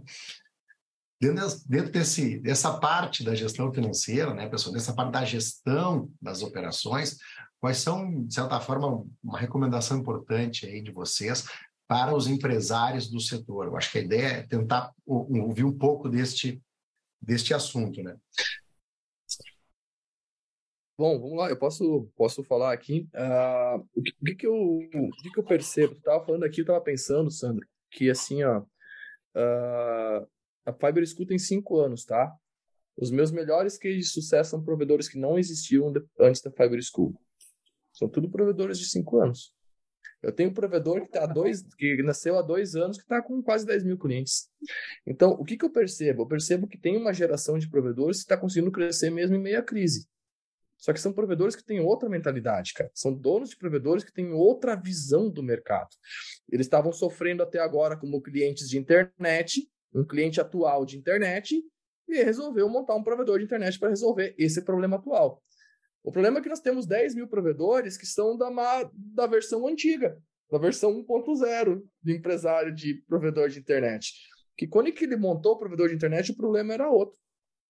E eu, como professor e como empresa de educação, eu percebo que os provedores da linha mais antiga, eles têm uma dificuldade muito grande para aceitar novas informações. Ou até a crença de que não vale a pena investir em formação, não vale a pena... Porque para tu mudar, tem que mudar o conhecimento, né? A gente está falando em mudar a diferenciação, mudar a empresa, o mercado mudou, ele tem que mudar a fonte de conhecimento dele. Então, assim, eu acho que o provedor ele tem que se abrir um pouco mais, principalmente os provedores mais antigos, que geralmente são os mais... na minha visão, os antigos estão sofrendo mais do que os novos. Os modelos mais antigos de operação estão sofrendo mais que os novos. Ou seja, a cultura está antiga. Tem que ser mexida nessa cultura, cara. A gente tem que mexer na cultura do seu provedor. Então, nós vamos ter que mexer no conhecimento, o provedor tem que se abrir, ele tem que entender que informação é valiosíssimo. Cara, tem um avião que os Estados Unidos gastou $1 bilhão só para tirar foto, velho. O que é foto? É informação. Informação vale muito, né? Os provedores que hoje, eu te falei que os grandes provedores têm uma visão de gestão financeira diferente dos outros. Imagina se os provedores que estão pequeno hoje, se ele tivesse o mesmo conhecimento que o dono de um grande provedor tem há 5 anos atrás, o tamanho que ele está hoje. Então, o que muda o provedor que é grande e que é pequeno é o que está dentro da cabeça dele. Então, acho que a pessoa tem que se abrir um pouco mais para novos conhecimentos, né? Eu acho que outra coisa que eu sempre falei é que nós temos que... Assim, evento de telecom é tudo, é maravilhoso, eu acho incrível, eu vou em muitos, mas eu acho que para criar a gente precisa ir para fora também. Pô, a Electrolux não estava no evento da Futuricum. Vamos no evento de geladeira, cara. Vamos no evento ver o que está acontecendo lá. Porque os outros mercados... Tem outros mercados que já passaram por consolidação. Vamos pegar o mercado de roupa e varejo. Pô, esse mercado passou por consolidação há 10 anos atrás. O que eles fizeram para se manter no mercado? O que eles estão fazendo para se manter no mercado? O que eles mudaram na gestão dele, na gestão financeira, na gestão de pessoas? Cara, eles já passaram pelo problema que nós estamos passando agora, entendeu? Tem pessoas que já passaram. Então, eu acho que a gente tem que se abrir um pouquinho mais para essas novas informações, para esses novos conhecimentos. Tem que sair da zona de conforto. O que trouxe a gente até aqui não vai levar a gente para onde a gente quer. E a última dica que eu penso é o seguinte. O provedor ele tem que entender no que ele é bom. Cara, se o teu negócio é infraestrutura, tu é bom em construir, tu não é bom em vender, tu não é bom em fazer gestão de pessoas, tu não é bom em inovação, estuda a rede neutra e vai ser uma operadora de rede neutra e vai alugar a rede para os outros. Esse é o teu futuro, meu ponto de vista, tá? Futuro vai ser alugar. O cara que é bom em infraestrutura, então aluga a infraestrutura para os outros. Agora, cara, tu é bom em vender, faz muito mais sentido tu pegar essa infraestrutura do cara que é bom de construir. Porque daí nós vamos ir para o lado bom da escala, né? Como é que tu traz escala para o mercado de telecom? Não precisando construir tua rede. Se a tua rede é alugada e tu construir um modelo de negócio que tu consegue contratar, aumentar a equipe, vender em qualquer região em cima de uma rede alugada, aí tu acabou teu problema de escala. Só precisa de dinheiro para comprar o NU, entendeu? Então, eu acho que o provedor tem que se entender, tem que ser muito sincero com ele mesmo. Escala, né? E escopo. Escala, tamanho. O escopo é fazer bem aquilo que tu faz. Isso, lógico, tem que ser bem executado, senão o cliente vai cancelar, né? Você estava falando antes de longo prazo e tal. Eu conheci um provedor que teve uma época que estava botando 300 clientes por mês na base. Só que ele não estava fazendo controle financeiro desses clientes, não estava cuidando dos clientes que estavam entrando, não estava fazendo gestão de cancelamento. E depois de 1 ano, fui conversar com esse provedor e a gente percebeu que a média dos clientes estava ficando 5 meses na base. Ele estava botando só lixo na base, cara. Entrava e saía, entrava e saía, entrava e saía. Faltou a gestão. Ele estava com o ego lá em cima porque estava vendendo um monte, botando um monte de cliente na base. Só que esse cliente não tinha qualidade nenhuma. Entendeu? Então, acho que a gente tem que melhorar um pouquinho isso. E eu lembrei de mais uma coisa. Pô, eu falo bastante. Que a gente estava falando antes de... o Eduardo falou dos provedores, né, que os caras na ponta são inovadores, eles entendem as coisas. Mas sabe uma coisa interessante, Eduardo? Esses dias eu fiz uma pesquisa no meu Instagram e eu falei assim, os clientes do seu provedor estão satisfeitos com o seu provedor? Aí 80% respondeu sim. Aí eu falei assim, qual dessas ferramentas de medição de satisfação você utiliza? NPS, eu botei 3 ou 4 ou nenhuma. A grande maioria respondeu nenhuma, ou seja, as pessoas não medem a satisfação do cliente. Aí eu falei assim, cara, como que vocês sabem que o cliente está satisfeito com vocês se vocês não medem isso? Como é que tu sabe que o cliente precisa se tu não pede para ele? Como é que, sabe? Eu acho que a gente precisa um pouquinho mais disso também, de escutar mais o cara lá na ponta, falar mais com ele. Não achar... Eu acho que o dono do provedor, ele tem que entender que aqueles 2, 3 clientes que ele vê durante o dia no provedor não reflete os 1.000, 2.000, 3.000 clientes que estão no provedor dele. Porque a verdade que estão falando sobre o provedor dele, estão falando nas costas dele. É, isso é a verdade, né? A nossa marca, assim, a Prosper é o que as pessoas falam da Prosper quando que não estão na frente do Sandro. Essa é a verdade. É o que eu falo para o meu amigo, é o que o provedor fala que fez um contato com o outro. Existe essa comunicação. E dentro da cidade existe a mesma coisa. As pessoas falam do teu provedor. Nas tuas costas. Todo dia, todo momento. O que elas estão falando? Se tu descobrir o que elas estão falando, cara, tu resolve a maioria dos problemas. Tu demite quem tem que demitir, arruma o que tem que arrumar e tu cria o que tem que ser criado de novo. Tá? Então, acho que esse é o resumo do que eu acho das dicas para o provedor. Bacana. Bacana, colocou muito bem. Acho que tem todos esses aspectos são importantes. Acho que a parte de recursos humanos e de gestão de qualidade é especialmente complicada, porque você tem um serviço que tem que estar funcionando em tempo real, é de primeira necessidade, é essencial.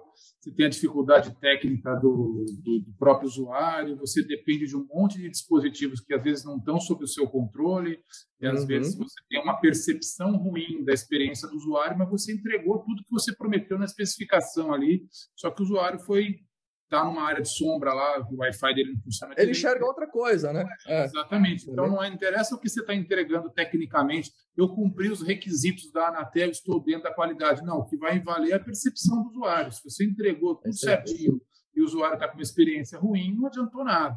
Então, acho que esse é um ponto, é um grande desafio para esse setor, especialmente com a velocidade de tecnologias e de dispositivos. A gente costuma brincar há muito tempo na Abranet com esse conceito, que é o seguinte: o cliente não compra banda larga para assistir corrida de beach. O cliente está interessado na aplicação. O que puxa a internet é a aplicação. O cliente vai contratar uma maior velocidade, um novo serviço, é porque ele tem lá a TV 4K dele, o Netflix, o videogame. O requisito é a aplicação. Você está fornecendo ali a conectividade apenas. Então, a gente tem que entender que o cliente é muito sensível à questão da aplicação. Um outro conceito também em relação à segurança, isso vale, eu acho que hoje em dia também, paralelamente ao desempenho, que é um conceito que existia logo no começo da discussão, logo no começo da banda larga, é que muitas vezes não importa tanto a velocidade, mas vale mais a perenidade. Quer dizer, eu quero uma conexão super, ultra, hiper rápida, que de fato a gente não tem dispositivo para usar tanta velocidade. Quando eu vejo esses planos de 500, eu fico fazendo as continhas aqui, eu falo, mas como que vai consumir tudo isso? Não tem jeito. E o provedor sabe, obviamente. O cliente não vai fazer uso de tudo e acaba usando isso como uma ferramenta de marketing. E aí é complicado, porque se o concorrente anuncia isso, você não pode ficar para trás. Então, todo mundo começa a oferecer essa velocidade, mas às vezes o que vale mais, que é mais importante, é a perenidade. Quer dizer, quantas vezes esse serviço cai, quanto tempo leva para ele voltar quando você tem uma interrupção. Isso vale mais a percepção do cliente do que às vezes uma velocidade que ele nem vai usar. Mas entrando naquela ideia que a gente falou da gestão, a gente avalia, esse é um posicionamento que eu tenho há muito tempo, que eu acho que o que é a condição essencial para qualquer negócio é você fazer as contas, é você botar ali todos os custos, considerar tudo e entender cada tipo de serviço que você oferece, qual é a margem que ele te dá e aonde você tem que concentrar mais a sua atenção. Às vezes você concentra toda a sua atenção num serviço que a margem é muito pequena e um serviço que tem uma baita margem, você acaba negligenciando. Lógico que, às vezes, você depende de um serviço, você depende de telecom para poder oferecer todos os outros serviços. Então, ele acaba sendo uma condição indispensável para você poder oferecer todos os outros serviços. Mas esse planejamento, essas contas, tem que ser feitas e constantemente. Você está sempre tendo que olhar a tua base, analisar as receitas, analisar as margens de cada atividade e estar trabalhando sempre em cima disso. Às vezes, estrategicamente, vale você até perder um número de clientes, por exemplo, mas manter clientes com maior valor, priorizar a manutenção dos clientes com maior valor, em detrimento a você estar buscando novos clientes a qualquer custo, clientes novos, às vezes, com baixa qualidade. Você esquece da tua base, por exemplo. O cliente fica muito bravo quando você oferece uma promoção para um cliente entrante novo com uma condição muito melhor do que quem já está antigo na base. Você fala, poxa, eu sou cliente há 10 anos dessa empresa e um cliente novo está entrando com uma condição melhor do que a minha e esse plano só vale para quem está entrando agora. O cliente fica louco, fala, mas cadê a fidelização nesse aspecto, né? E acho que, por fim, a gente falou muito de inovação, está muito na moda esse negócio de inovação. Você vai em qualquer lugar, é inovação.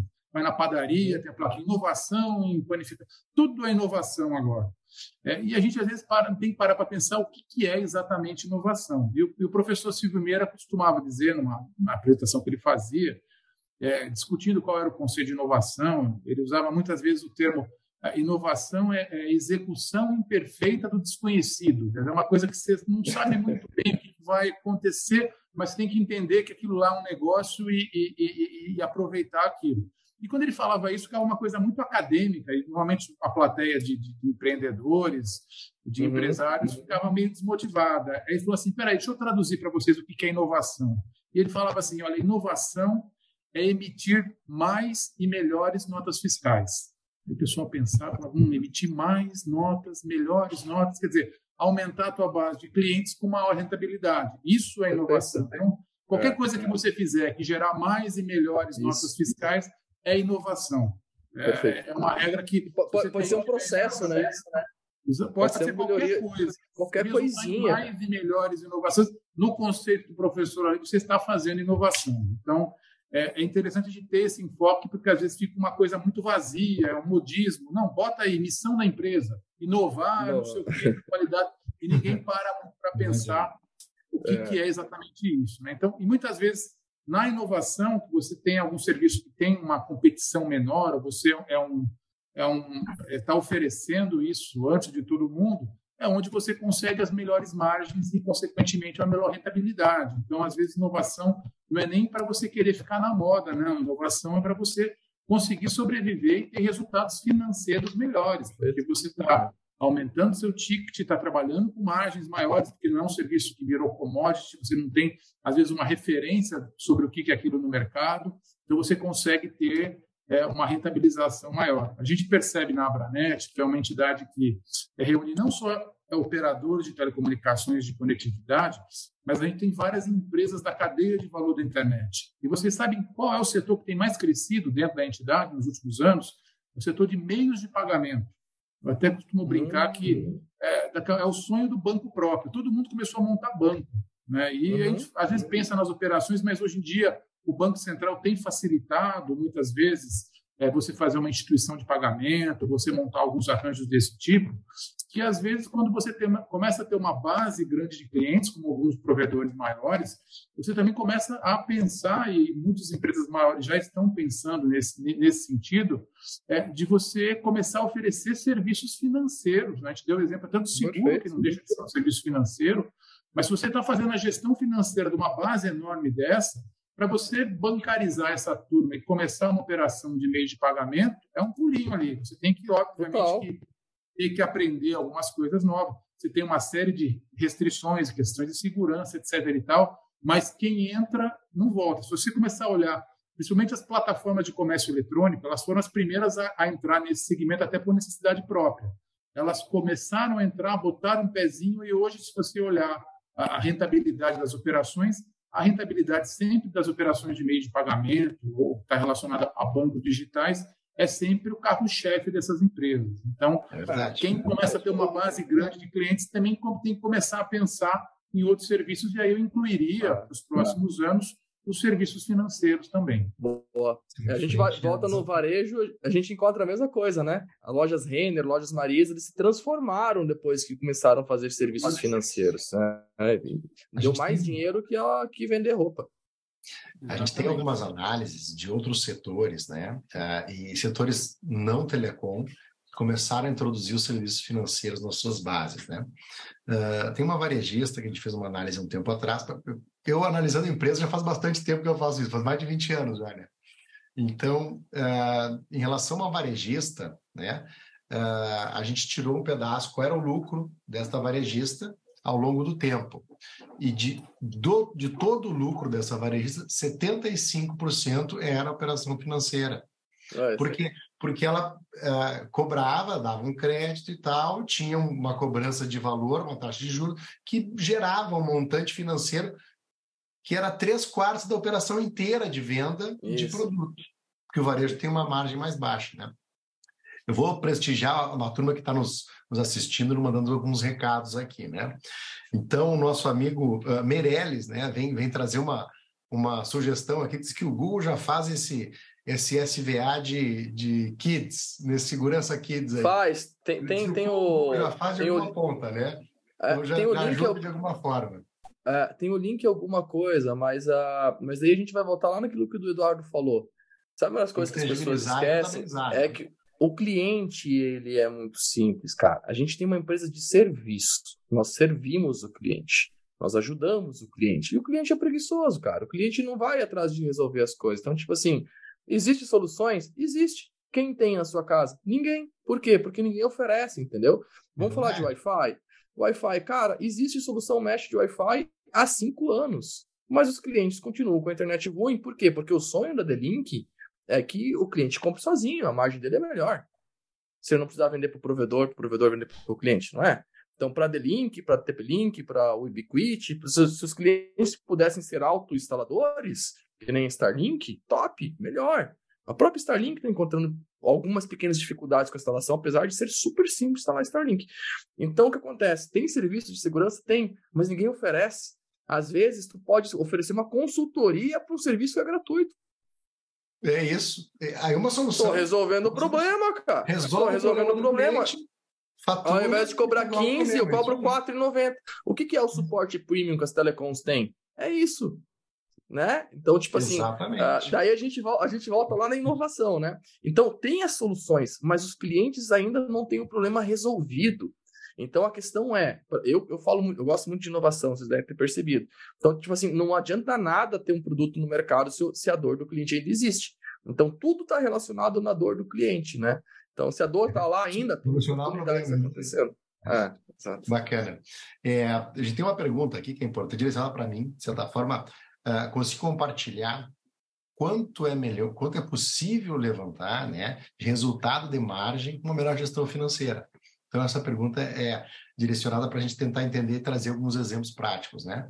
A gente tem clientes que melhoraram, né, o seu rentabilidade, sua lucratividade, em torno de 30% a 55%. Ou seja, aumentar o lucro líquido do seu negócio de 30% a 50%. Isso é realmente transformar a operação, né? Tem clientes que começaram numa operação anterior e a margem de lucro era de 15% e eles dobraram para 30%. Ou seja, duplicou a margem de lucro, né? O provedor que fatura 1 milhão por mês dá 1 milhão e meio no ano de lucro a mais. É isso aí. Provedorzinho não, né? Pô, provedor de 1 milhão. Tem que ter uns 10 mil aí, né? Provedor de 10 mil assinantes dá 1 milhão a mais, 1 milhão e meio a mais de dinheiro no bolso no final do ano. No final do ano sobra 1 milhão e meio a mais. Se ele gerava 150 mil de lucro líquido... Nesse case, né? Nesse exatamente modelo. Exatamente. Outro ponto, né, até direcionado para ti, Matheus, além do conhecimento próprio, de buscar o conhecimento próprio, tu acha interessante, tu recomendaria a pessoa, esse empresário buscar uma consultoria externa para ajudar nessa área? Cara, o que a gente tem feito na Fiber School, eu nem sei se o Eduardo conhece o nosso projeto, nós estamos com um projeto de faculdades corporativas provedor de internet, né? Que é um centro educacional online, onde que a gente coloca vários conteúdos lá dentro. Então, já tem os conteúdos da Fiber School, né? Então, nós temos 300 provedores credenciados hoje, que tem sua própria faculdade corporativa. Então, a ideia é que eles façam a própria formação. Então, o provedor que tem faculdade corporativa, ele não sofre tanto com mão de obra qualificada, porque ele pode contratar um pedreiro e transformar ele num técnico. Ele, dentro da empresa dele, em 3 meses, entendeu? A nossa proposta é contratar uma pessoa que nunca vendeu internet e formar um vendedor. Contratar uma pessoa que nunca instalou internet e fazer a instalação. Então, a gente já tem esse negócio rodando. O que a gente percebeu é que tem alguns provedores que, por mais que eles tenham faculdade corporativa, como nunca foi se falar de educação dentro do provedor de internet, não existe cultura de educação. Então, o autodidatismo, de cada 10 funcionários, 2 vão aprender sozinhos, né? Então, quando começar a trazer conhecimento para os funcionários, os outros 8, eles precisam de uma gestão, eles precisam ser liderados, né? Então, a gente está chamando isso de gestão de talentos. Então, acho que o provedor, sim, ele precisa começar a se preocupar com isso e ele vai precisar de algum apoio fora para começar a trazer esse mecanismo para dentro de casa, de começar a melhorar a gestão dele, de organizar, seja uma gestão de pessoas, seja uma gestão de educação, seja uma gestão de processo, porque no final tudo é pessoas, né? Eu acho que quem tem empresa há mais de 2 anos já consegue entender que no final das contas é pessoas. Se tu conseguir ter um time... O que eu falo? O provedor que está vendendo pouco, cara, o problema não é que ele está vendendo pouco. O problema não é que o concorrente está vendendo preço baixo. O problema não é da telecom. O problema é que o time dele não tem capacidade intelectual de vender bem. Entendeu? O marketing é ruim. O produto é ruim. O vendedor não sabe vender. Então o problema está ligado às pessoas do time. O problema não é a venda que é pouco. O problema é que as pessoas não sabem vender. O time em si. Então, ele vai ter que entender como que ele faz a gestão dessas pessoas e como que ele... contrata, demite, ou se ele consegue melhorar as pessoas que estão dentro. E aí eu acho que, cara, o que eu vejo de consultoria, tá? Para mim, consultoria acelera o processo. Eles vão conseguir chegar lá, só que a consultoria vai ajudar. É que nem educação. Educação, para mim, é economia de tempo, cara. Eu demorei 5 anos para aprender sobre a internet. Hoje, eu consigo pegar tudo que eu conheço e botar em 3 meses para um cara. Então, é tudo questão de economia de tempo. Mas nós estamos se organizando para isso. A gente está fazendo uma parceria com uma empresa de gestão de pessoas. A gente está criando um modelo bem interessante de RH para provedor de internet. A Fiber School deve lançar isso no 2º trimestre desse ano, tá? Deve ter mais alguma informação, alguma coisa. Mas, cara, tem muito conteúdo. Hoje, tu digitar na internet, RH estratégia, gestão de pessoas, bombou. 2022 foi o ano de contratação e retenção. Tá muito em alta isso aí. O pessoal não está conseguindo crescer porque não tem pessoas, cara. É verdade. Não estão conseguindo encontrar as pessoas, entendeu? E aí tem novas metodologias de encontrar essas pessoas. Então, tem bastante inovação dentro desse sistema de gestão de pessoas também. Boa. Deixa eu responder o Plínio aqui, né? O Plínio está perguntando se é possível para um provedor de 5 mil usuários aumentar essa margem de lucro e, de certa forma, duplicar de tamanho, né? Plínio, é possível fazer isso, a gente consegue fazer, a gente tem clientes desse tamanho de base que conseguiram duplicar a sua margem de lucro, tá? Fica à vontade de estar em contato conosco ali através do link da transmissão. Eduardo, recados, né? Para de certa forma, mais ampla em termos de melhorias e recados finais para os nossos amigos que estão nos acompanhando aí. A mensagem que a gente coloca, a gente, enquanto entidade que acompanha diversas empresas na cadeia de valor da internet do Brasil, a gente está falando especificamente aqui de provedores de conectividade, mas dentro da Abranet a gente tem associados que são de conteúdo, que trabalham com plataforma de comércio e, mais recentemente, um boom grande de empresas relacionadas a meio de pagamentos, paytechs. E o que a gente percebe em todas essas empresas, em tudo isso, e desde a evolução da internet enquanto negócio, a gente tem que lembrar que quando a internet começou era uma coisa de acadêmico, de aficionado, e aí o pessoal começava a experimentar um pouquinho e tal, e se dá para fazer um negócio, se é viável, se não é. Teve, acho que todos lembram, nos anos 2000, a bolha da internet, quebrou um monte de empresa, que não se sustentava, etc. e tal. Então, eu acho que o principal que a gente tem que passar para quem está empreendendo na internet, e seja, especialmente no nosso caso aqui, na parte de conectividade, é que quem entende da melhor maneira possível como vai lidar com o mercado, como vai atuar na maneira geográfica, em que região vai atuar, qual o segmento que vai atuar, qual estratégia que vai ter, quem entende melhor é quem está empreendendo, quem está na região. Não é a gente de longe que vai dar um palpite, vai dizer a regra é essa, o modelo é esse, ou faça uma cópia em miniatura da grande operadora. Não, cada um vai entender o seu caminho, vai ter o seu insight. Obviamente que pode se inspirar em outros casos, em outros exemplos. Então, para você ter ali o lampejo inicial do seu negócio, eu acho que é uma vocação de cada um faz bem o que faz melhor, como o próprio Matheus colocou. Quem é bom de vendas, vai na venda, vai no foco, às vezes não precisa nem construir sua rede, pode usar a rede neutra, pode usar um operador virtual de celular, e pode montar um pacote, cria junto um pedacinho de cada um e formata ali um pacote comercial e vai bem nisso. Quem é muito técnico, específico, é bom naquilo, mas rigoroso na qualidade, pode ser o fornecedor dessa infraestrutura. Essas cadeias aí têm que se consolidar e cada um tem que saber fazer bem o que se propôs a ser especializado. Agora, independente do negócio, do core business de cada um, eu acho que vai cair muito no que o Sandro falou. Você pode fazer o que você... quiser entender, modelar, inovar, etc. e tal. Mas você tem que ter gestão financeira disso, você tem que ter as contas e a análise disso financeira, porque no longo prazo isso só vai se sustentar se você tiver resultados, se você tiver margem. Se você sair empreendendo, porque tecnicamente você viu que dá certo, você enxergou, isso aqui eu sei vender, mas você não fizer a lição de casa, de analisar isso, como vai ser o retorno financeiro disso, qual que é a tua margem em relação a isso, quais são os riscos. E eu acho que, principalmente no Brasil, a gente até fala isso um pouco chateado, mas o ambiente é hostil para quem empreende, então você precisa ter a ajuda de quem tem um conhecimento, uma experiência maior, especialmente na questão tributária, às vezes é muito complexa, às vezes você até, sem uma má intenção, está fazendo algum tipo de contabilização errada ou está fazendo até uma contabilização que te prejudica como empresa. Você está pagando mais tributo do que você deveria. Enfim, vale a pena, especialmente na questão regulatória e na questão tributária, você investir e pedir ajuda para quem realmente entende disso, para poder tornar o teu negócio, a tua ideia criativa, a tua capacidade técnica viável economicamente. Que a gente vê muitos casos que, às vezes, as empresas até continuam operando, mas você vê que elas operam com uma margem muito pequena. Isso poderia ser muito melhor aproveitado por falta de entendimento nisso.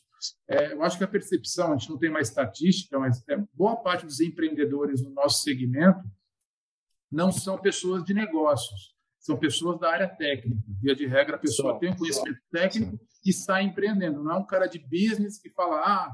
fiz o meu modelo de negócio, vou atuar isso aqui, e a parte técnica é um negócio. Normalmente é quem vem da parte técnica que está querendo implementar, porque vê que dá para fazer aquilo e depois vai ajustando no decorrer do caminho o negócio. E, na verdade, isso tem que correr em paralelo, tanto a parte de modelos que você tem que entender, o labirinto jurídico e o labirinto tributário que você tem no Brasil para poder estar adequado a isso e adequar suas margens em relação a isso.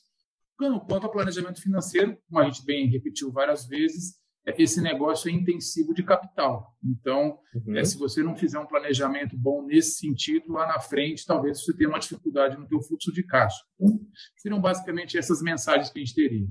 Obrigado, Eduardo. De bola. Matheus, fica à vontade com os comentários finais. Bom, pessoal, eu tinha falado já antes algumas coisas, mas eu acho que a mensagem final é profissionalização, tá? Eu acho que, só complementando aí o que o Eduardo falou, a gente não tem números, mas, cara, eu acho que ninguém discorda disso, Eduardo, que o mercado é técnico. Acho que nunca vi alguém que fala assim, cara, não é. E é por natureza, porque... Vamos ser bem sinceros, 10 anos atrás, se tu não fosse técnico, tu não montava o provedor de internet. Era impossível, cara. Se tu só conseguia montar um provedor de internet se tu entendesse tecnicamente. E tu não precisava saber vender, porque não tinha ninguém que tinha internet. Então as pessoas iam comprar de ti, custe o que custar. Então, isso está no DNA do provedor de internet, né? Matheus, desculpa, só interrompendo, você deu um gancho interessante. Você falou há 10 anos, né? Se a gente pensava o que o provedor queria há 10 anos, olha que interessante quando a gente pensa do ponto de vista de negócio. Vocês lembram o que era a grande demanda há 10 anos do provedor?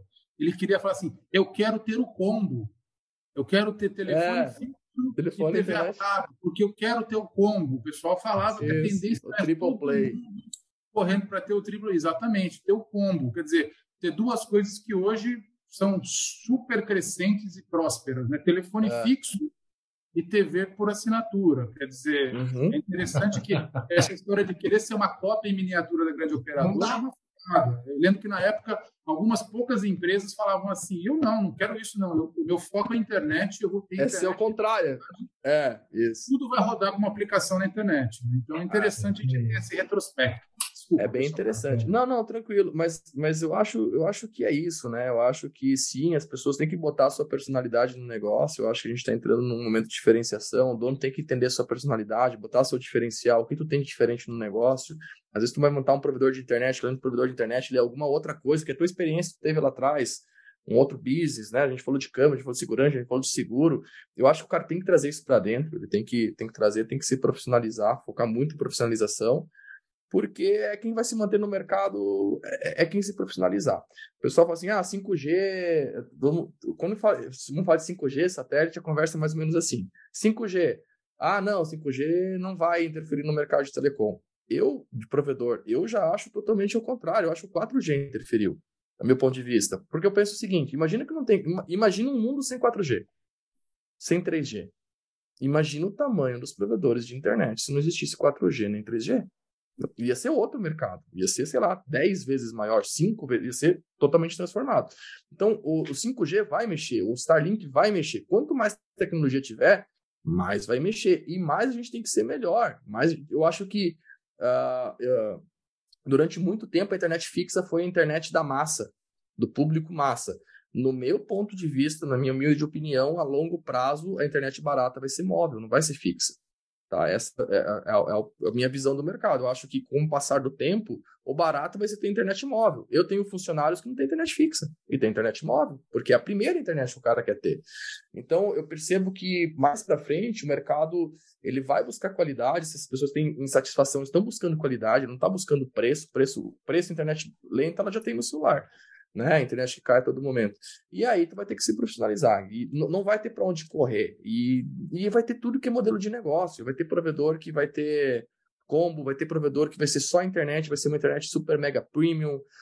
E aí vai depender da cidade. Porque, São Paulo compensa tu montar uma operação só de internet super mega premium, talvez em cima de uma rede neutra. Minha cidade que eu tô aqui, Palmitos, não compensa, cara. A cidade tem 15 mil habitantes. Minha cidade natal tem 15 mil habitantes e na área urbana mora 7.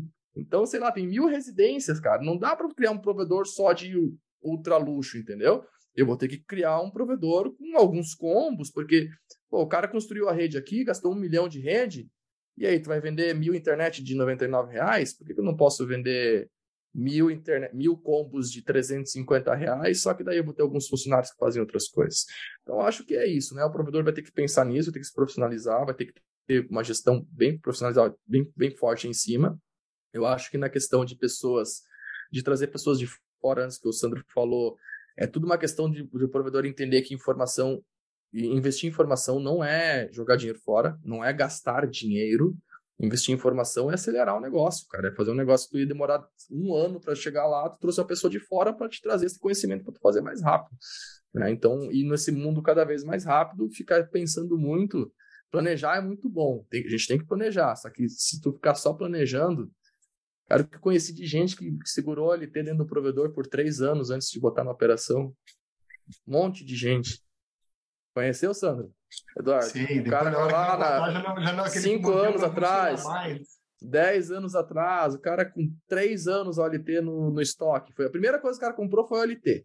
Comprou no susto, daí ficou 3 anos no estoque, entrou 2 concorrentes e fez a rede. Então a gente tem que planejar assim, mas tem que cair em cima, cara. Não dá para se mosquear, o mercado não vai sozinho, né? O mercado não vai sozinho voltar às flores de ouro que eram há 5 anos atrás. Isso aí já foi.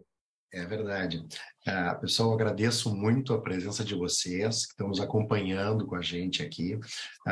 O compartilhamento de ideias dessas 2 mentes brilhantes que aceitaram o nosso convite, né? Eduardo Neger, uma referência aqui no setor, tem uma bagagem ampla na área empresarial também.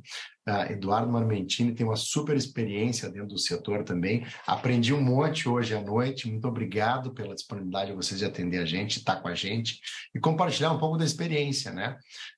E eu acho que esse recado final, de certa forma, é o mundo, né? Ele é de quem executa e vocês são pessoas que executam. Vocês transformaram a realidade do negócio e continuam ajudando muitos empresários, muitas pessoas aí a refletir e, de certa forma, buscar o algo a mais e realmente fazer diferente.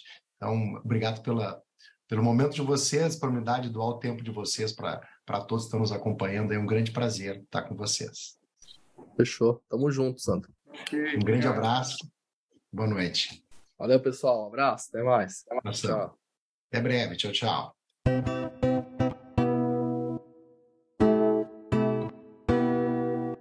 Acabamos de apresentar mais um episódio de Prosper Talks. Moderador Sandro Schleder, sócio fundador da Prosper Capital. Convidados Matheus Marmentini, da Fiber School, e Eduardo Neger, presidente da Abranet. Edição, mix e masterização de áudio Mr. Maia, música e conteúdo sonoro. Até o próximo episódio de Prosper Talks.